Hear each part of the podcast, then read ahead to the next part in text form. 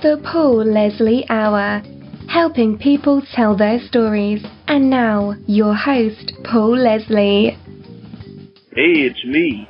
Ladies and gentlemen, thank you as always for joining us here on the Paul Leslie Hour. And today I'm joined by B. Earl Sinks. I'm going to tell you a little bit about him and then you're going to meet him. He is a songwriter and a producer. He is the son of the late Big Earl Sinks, which I am positive every one of you has heard that man's voice. And we became acquainted with one another through a past guest on this show, Buzz Rabin, which was very well received. And B. Earl Sinks and I have been corresponding, and it's a pleasure to welcome him. Mr. Sinks, how are you? Oh, thank you. I'm I'm doing well. I'm I mean I can't complain. I mean if I did nobody would really care anyway, but I'm doing good. How about you? Oh, I'm doing well. And B. Earl, you hang your hat in Tennessee. I do. Where uh, were you born? I, I was born here in Nashville. Okay. Uh, I was uh, yeah, I'm actually native, and then I would I would frequently move back and forth between Nashville and, and Texas. And, I uh, see.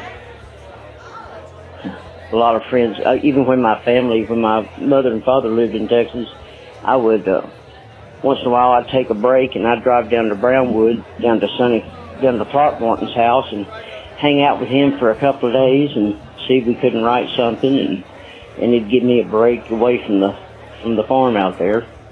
But uh, I've known Sonny ever since Dad was running UA, United Artists, and him and Del Reeves and all of them were at you know, on the UA board together. So I was lucky. I, I got to know a lot of writers over the years, and that's where I kind of took to leaning toward that side. I didn't like the administration of publishing, although Dad wanted me to go to Belmont to uh, when Don Gant was running it to uh, where I would know more than than just the average songwriter wouldn't be taken advantage of by other companies if I was writing for them which was Hmm. smart. But but uh, now the way things are, it's non uh, it's null and void anything that I'd learned back then because man, streaming and download and publishing has changed a lot. Very true. Now, tell all the listeners out there, how would they know your father? Oh Lord, well, he started out as a, as a solo artist, but he was he was also one of the crickets.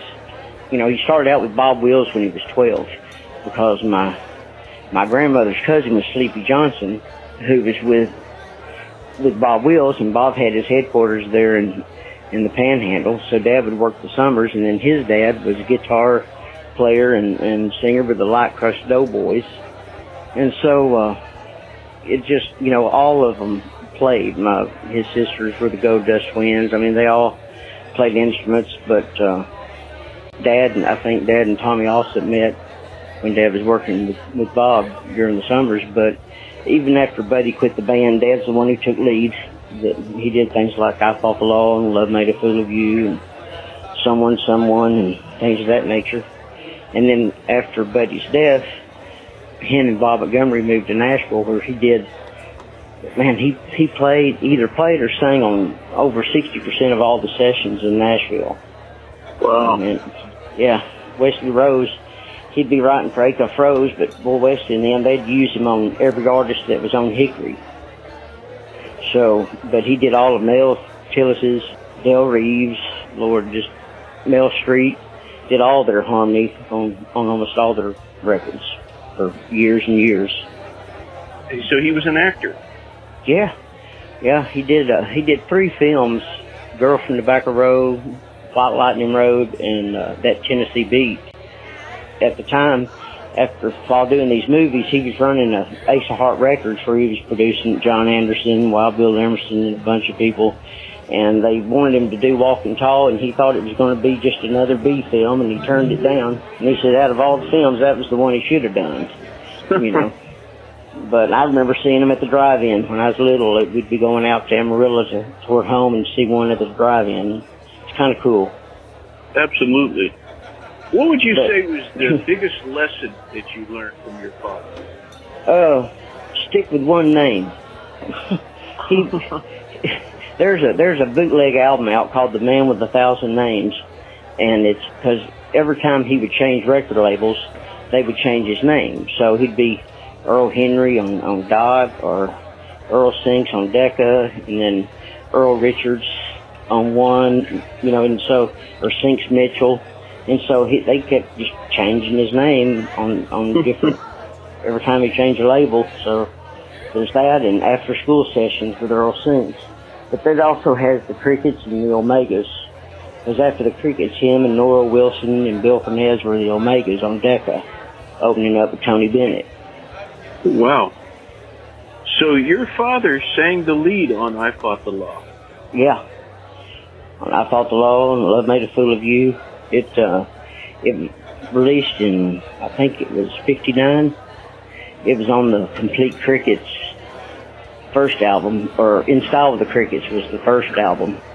And then they had the Complete Crickets, and now it's been on a lot, they've got it on several different compilation albums, Buddy Holly tributes and everything else.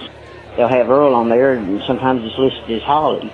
There was a gentleman in uh, California that uh, he he tracked Dad down because he listened to the Crickets, someone, someone, every day through Vietnam and everything, and he was a big. Uh, he's the one who created the the solo button on the engineering board, and he's all the sound. But his name is Woody Norris, and he thought that it was uh, Buddy, and, and so he got in touch with Son, Sonny Curtis, and he said no, that was Earl. So he flew in to meet Dad because he had listened to him every day since the 70s, which uh, my mother, because her and Dad had divorced and remarried each other three times, mother said he had more consistency with Dad than she did, you know. Hmm. well, tell us a bit about your mother. Okay, well, Lord, she uh, she started with her parents on the hayride, you know, back when she was just like four or five years old is when she first first started, you know, and then they came up from from the hayride with Lonzo and Oscar, and grandmother and granddaddy were doing, you know, working with with them and cousin Jody and them, and their good friend Martha Carson took mother to uh, to Fred Rose, and so she started recording, and Martha wrote her first single, "Wait a Little Longer," which uh, the Drifting Cowboys was the band, and mother was awarded Hank Williams guitar with her first session with, with MGM on Wait a Little Longer at seven years old. She was the youngest member to the Opry at that time. Fascinating. Yeah. So tell us, B. Earl, when did you start to write songs? Well, that sounded like something.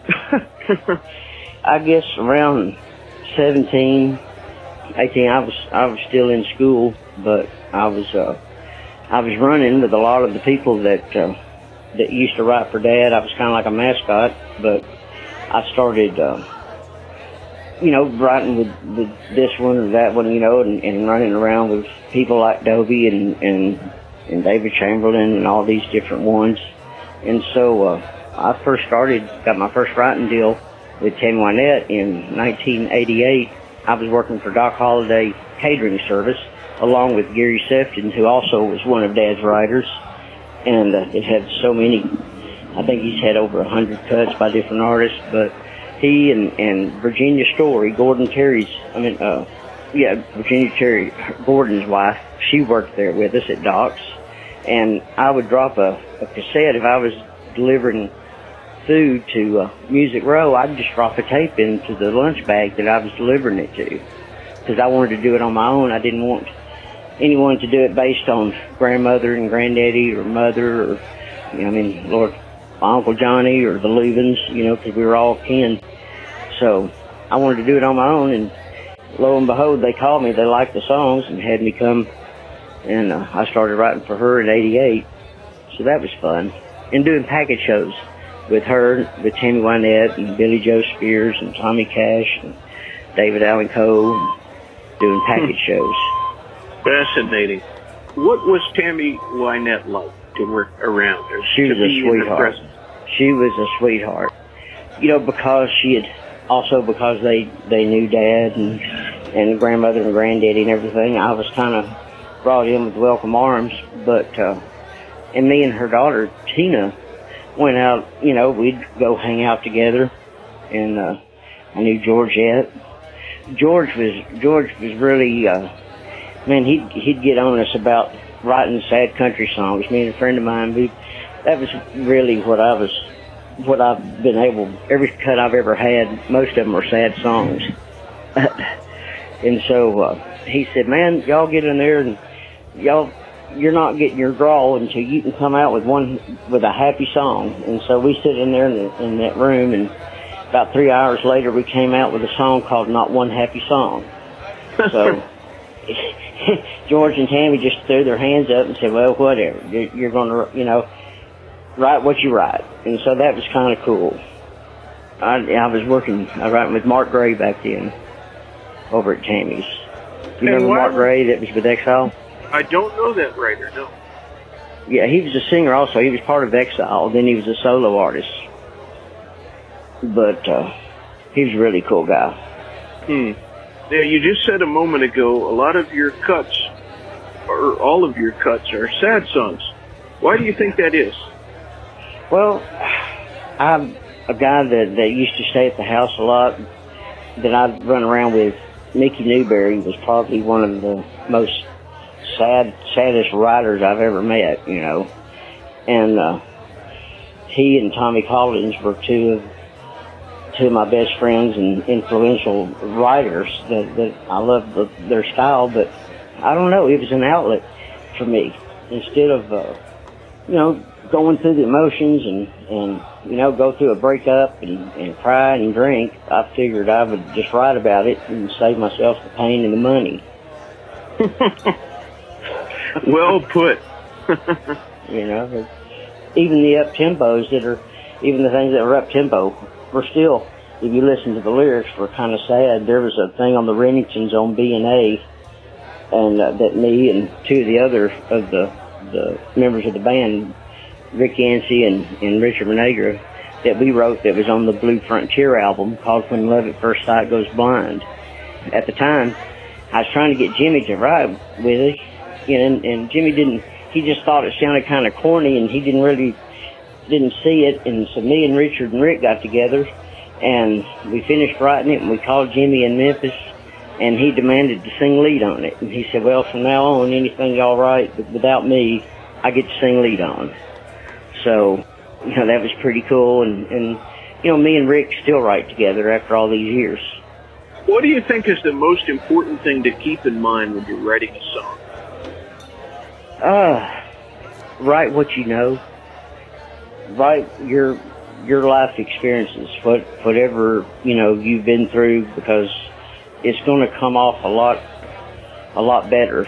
Gary Gentry, that is a great songwriter. He he wrote the Ride and the Corvette and a bunch of stuff, and and uh, he was uh, one of my friends. We used to write together, and I asked him what uh, how to get a hit, and he said you try to get as close to the, the word you, you shouldn't use without the kids knowing what you're talking about and you'll have a hit, you know.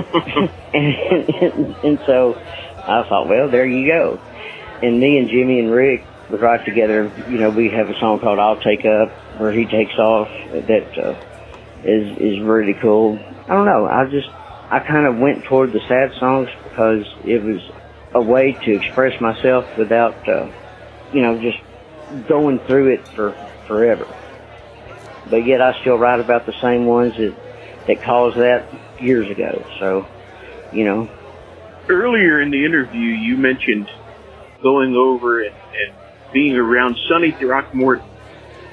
Mm-hmm. What songwriter would you say has taught you the most about songwriting?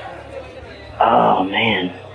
Actually, I, I would have to say it was probably Buzz and, and, and Rick were probably two of the most people that, that taught me prolifically how to put something in a way that uh, will come across a lot better than than you know using a, a particular word or whatever. And and I, wow, and because they uh, are both so much alike, and we wrote a great song together. That uh, we, matter of fact, we just I had Buzz give it to Cannon not too long ago. That me and Rick and Buzz wrote called "I Still See Her Leaving." But uh, those are probably two of the main ones because me and Buzz would run off together. We'd be gone missing for a week or two, and people be calling me wondering where he is because they knew I was either with him or knew where he was at, and we'd go down to Alabama or we'd go somewhere and and stay in his trailer and write. At one point, there was a time when me and, and Rick and four other writers were all living in the same condo that belonged to one of the Crickets, Joe B. Mauldin. He owned it, and uh, we all lived there together. And so there was constantly someone writing every day. I mean, we wrote every single day because we all lived there together, and we'd all get our draw at the same time. And so then, middle of the month, when everyone was broke, and we'd be watching cooking shows for dinner, you learn to write some real sad songs when you're hungry. Interesting. You know? I bet. and I loved rock. You know, I loved I, mother, mother and dad sing on his songs on his records, and and dad would, and and uh, I remember going to his house back in the '70s, and so I've known him a long time. I'm glad you brought up Buzz Rabin. He's a very entertaining person to talk to. He doesn't seem to to think so sometimes about himself. You know, he oh, did such a he did such a great interview for the show, and then you know he called me later and, and said something about how he was rambling on, which I don't think he was. But tell us oh. who who is the real Buzz Rabin? Oh wow. Uh, because his son is helping me redo my kitchen, I want to be careful with this one. you know, Buzz is, is he's one of those people. You know, he's like Bud Renault. The, the longer you know him, and the more you realize the things that he's done, and also being around him without even realizing. Even when I was little, when he was writing for Mel's office, Dad would come in. He'd be singing on something that Buzz wrote that Mel recorded and you know, and so it, it was kind of a, a weird way that me and him wound up running together. He is probably one of the most entertaining and you know, we were, I talked to him for about an hour today on the phone this morning, and we were talking about a songwriters festival that that we did and here in Nashville, and it was one of the first songwriter festivals they had in Nashville. Well, me and him had been run up. We'd been up and roaring for about three days, and with, with no sleep. This lady asked me to speak, be one of the speakers at the Songwriters Festival. I couldn't tell you one word that I said to those poor guys, but apparently they just thought it was the most hilarious thing they'd ever heard.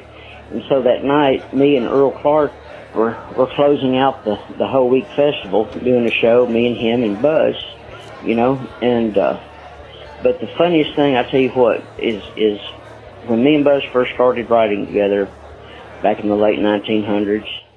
We were out at a place called Bell Cove in Hendersonville. And Paul, you'd have to know the club. I mean, where we were at, there was like a in in the back where they would have like tables for for the restaurant, and then you had the whole dance floor in the front stage. Well, they were doing a writers' night, and this guy got up there, and he told everyone he was a bass player by nature, but he always wanted to write songs, and so this is what he was going to do. And so he started to sing and not being jaded, but being raised around, you know, writers and everything, I, he was terrible. And, uh, and I, I didn't want to say anything and, and seem like I was being snooty in front of my new friend, Buzz Rabin. So I didn't say much and I went to take a drink. And about the time as I was drinking a sip of that margarita, Buzz said, man, he ought to keep playing bass so he could starve in spurts. Well, I got so tickled, I got choked, and it went down the wrong way, and I started coughing. Well, Buzz was gonna, he was going through training to be a nurse. His, his wife was a nurse, but he realized that I was no longer just laughing, but I was turning blue and, and choking.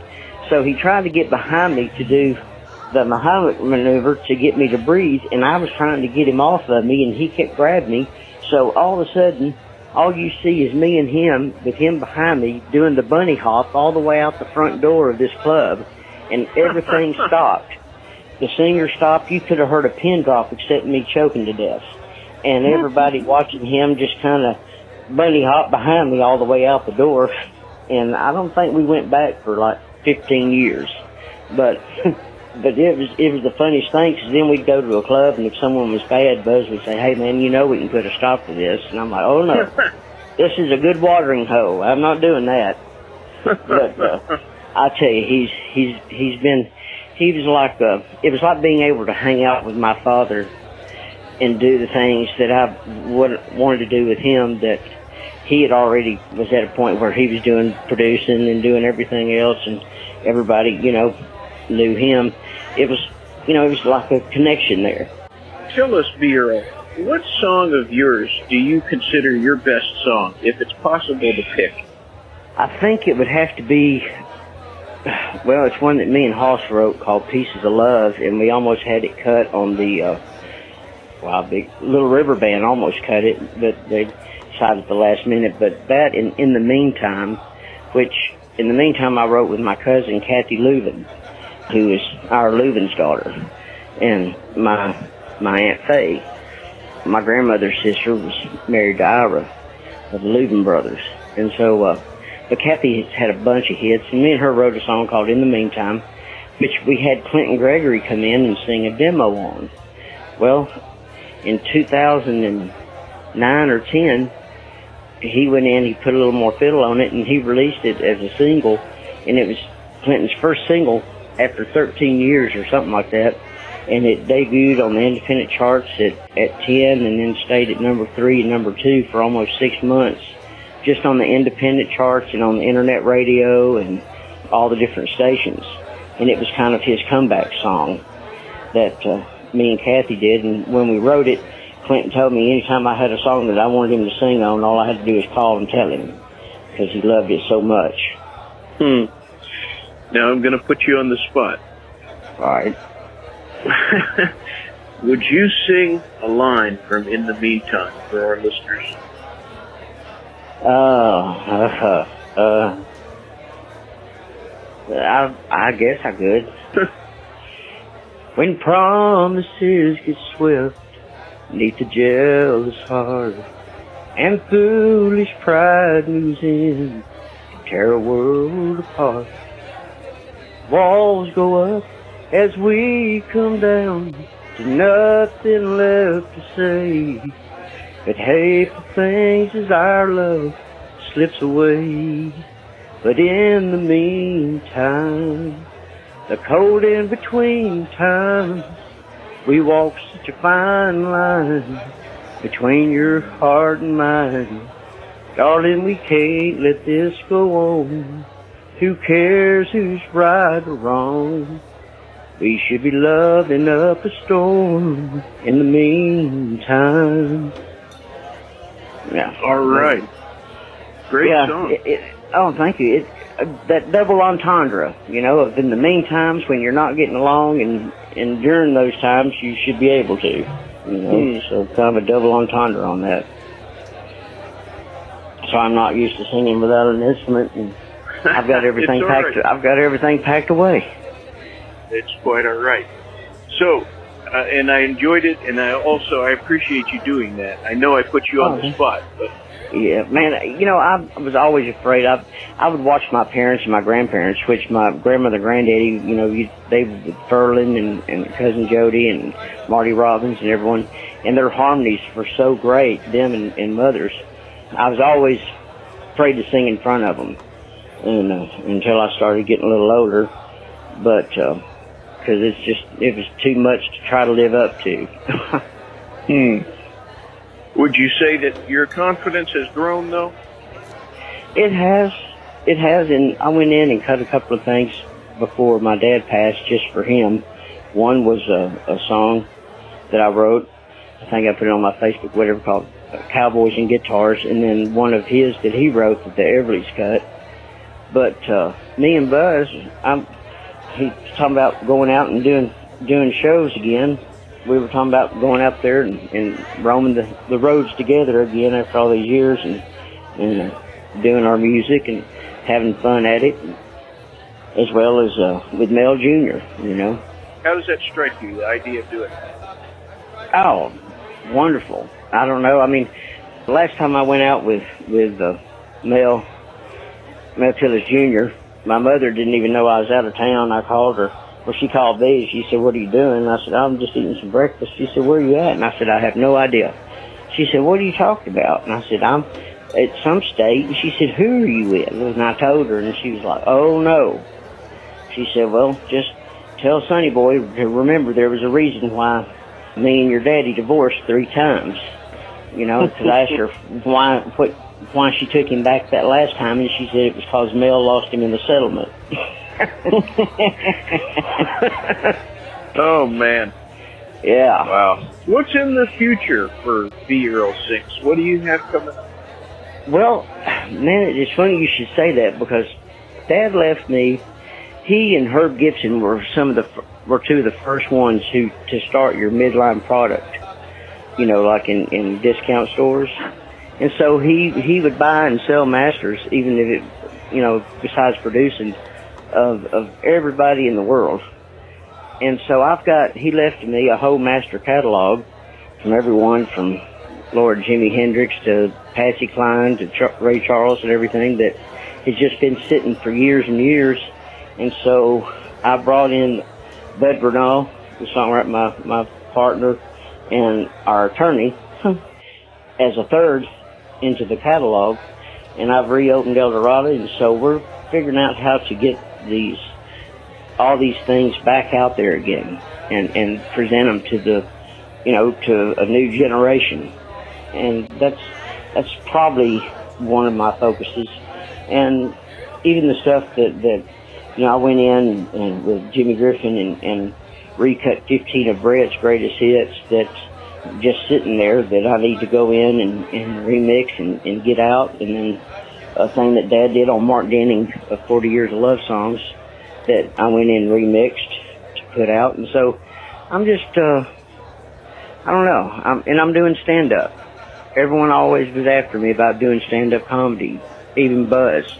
You know, man, you're missing your calling, you know, and, and uh, I told him for years I, I would have, but I was just afraid everybody would laugh. but yeah, so and that's what me and Buzz were talking about. You know, is I'd open up for him and tell some stories or whatever, and then introduce him, and he'd do his thing, and we'd do some of our songs, and then just on to the next one. I want to be able to enjoy what I have, kind of left I have with my family, with my mother.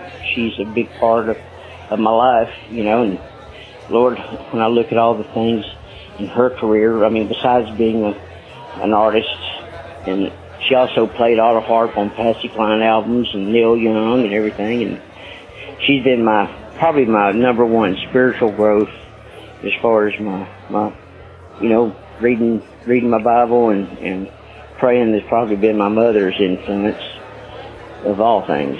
So I like uh, I like spending time with the family, but you know, with everything Dad left, she just gave it all to me to take care of and to take care of them, and so that's what I'm doing.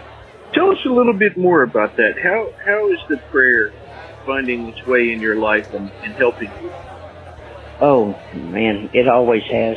I mean, I was born with so many medical problems, and uh, thyroid and heart and everything, but uh, as I got older and I was running with people like Billy Nelson and Gregg Allman and I was partying and abusing my nasal passages and things back in the day. she knew, she'd tell me, but she'd always pray for me. And as I got older and I started watching my friends die, I started relying on, on what she was saying to me more than just my mother getting on to me. All of a sudden, she was, uh, you know, introducing me to to music even that uh, of gospel stuff that I never was a big gospel fan until she turned me on to a certain person or whatever. But uh, when my father was was passing three years ago, I was in the process of trying to buy this house that I'm now trying to get out of. I didn't realize how bad it was, but we were staying up there And God had us right there where He wanted us to be. We thought we were going to close in five days, and it was three months, and so we were right there helping take care of him and then helping her with the adjustment. And she's only eight miles away, and we make sure that we talk at least once a day, or she sees my face at least twice a week if we can. You know, I go up and mow the yard for her, and we go and have breakfast. And you know, she's my spiritual rock that if I have a question, I can go to, and and she usually knows the scripture to tell me to look up. That's wonderful. What is the best thing about being B. Earl Sinks? Oh man, man, if I if I knew that, I'd have a nicer house. I, uh, man, I don't, I don't know anybody that would want to steal my identity. You know, I don't know. I think having having been raised the way I was with with all the music around us, and and, and I wish I'd had when I was little had recorded them sitting around in the den and things of that nature. But to have all the memorabilia and and the films and pictures that that no one has ever seen of like Jimmy Dickens and them and Mother Maybelle sitting in the house playing and just having the world of, of people that I've gotten the luxury to be around and know like Tommy Collins and Mickey Newbury and Throckmorton and Butt and all these people I would have never known them had it not been for my parents and my grandparents. And my grandfather was Loretta Lynn's agent. He ran Wilhelm, but granddaddy, everybody, everybody knew Smiley Wilson as one of the kindest people in the industry. And my grandmother was known as the one that would just say just about anything. And so that's probably where I get a lot of my humor from is my grandmother, because she, uh, she definitely had a sense of humor she was known as the queen of the one-liners at the Opry. You know, and mm. it's funny. I got I got pictures of where Faron had signed to mother and grandmother. You know, um, Rita, I love you so much, and this, that, and the other. Faron, and then the picture when I was running with Faron said, "To Brandon, you're full of, you know, but I love you, Uncle Faron." you know, so the, you know, it's funny how the relationships change, but. uh I think that's the best part of being me is is the family that I've that I got to grow up in. I always like to close the interview by giving the guest the microphone, and this doesn't have to be limited just to music. What would you say to anyone who's tuned in? Oh, do what you love to do, no matter what it is. Don't, you know, don't do something just because it's a paycheck that gets you from week to week. Do what your passion is because life is too short to do anything that you don't like to do. And if, if, if you find a way just to, to achieve it on a daily basis, make one step toward whatever your goal is, that your dream is. Make that step each day until you're able to do your dream and it make it to where you can live the life that you want to live. But life is too short to to just muddle through and and hope and hope for the best when there's something that in your heart you know you should be doing. Very well put. Well, thank you. May I call you Little Earl? Absolutely.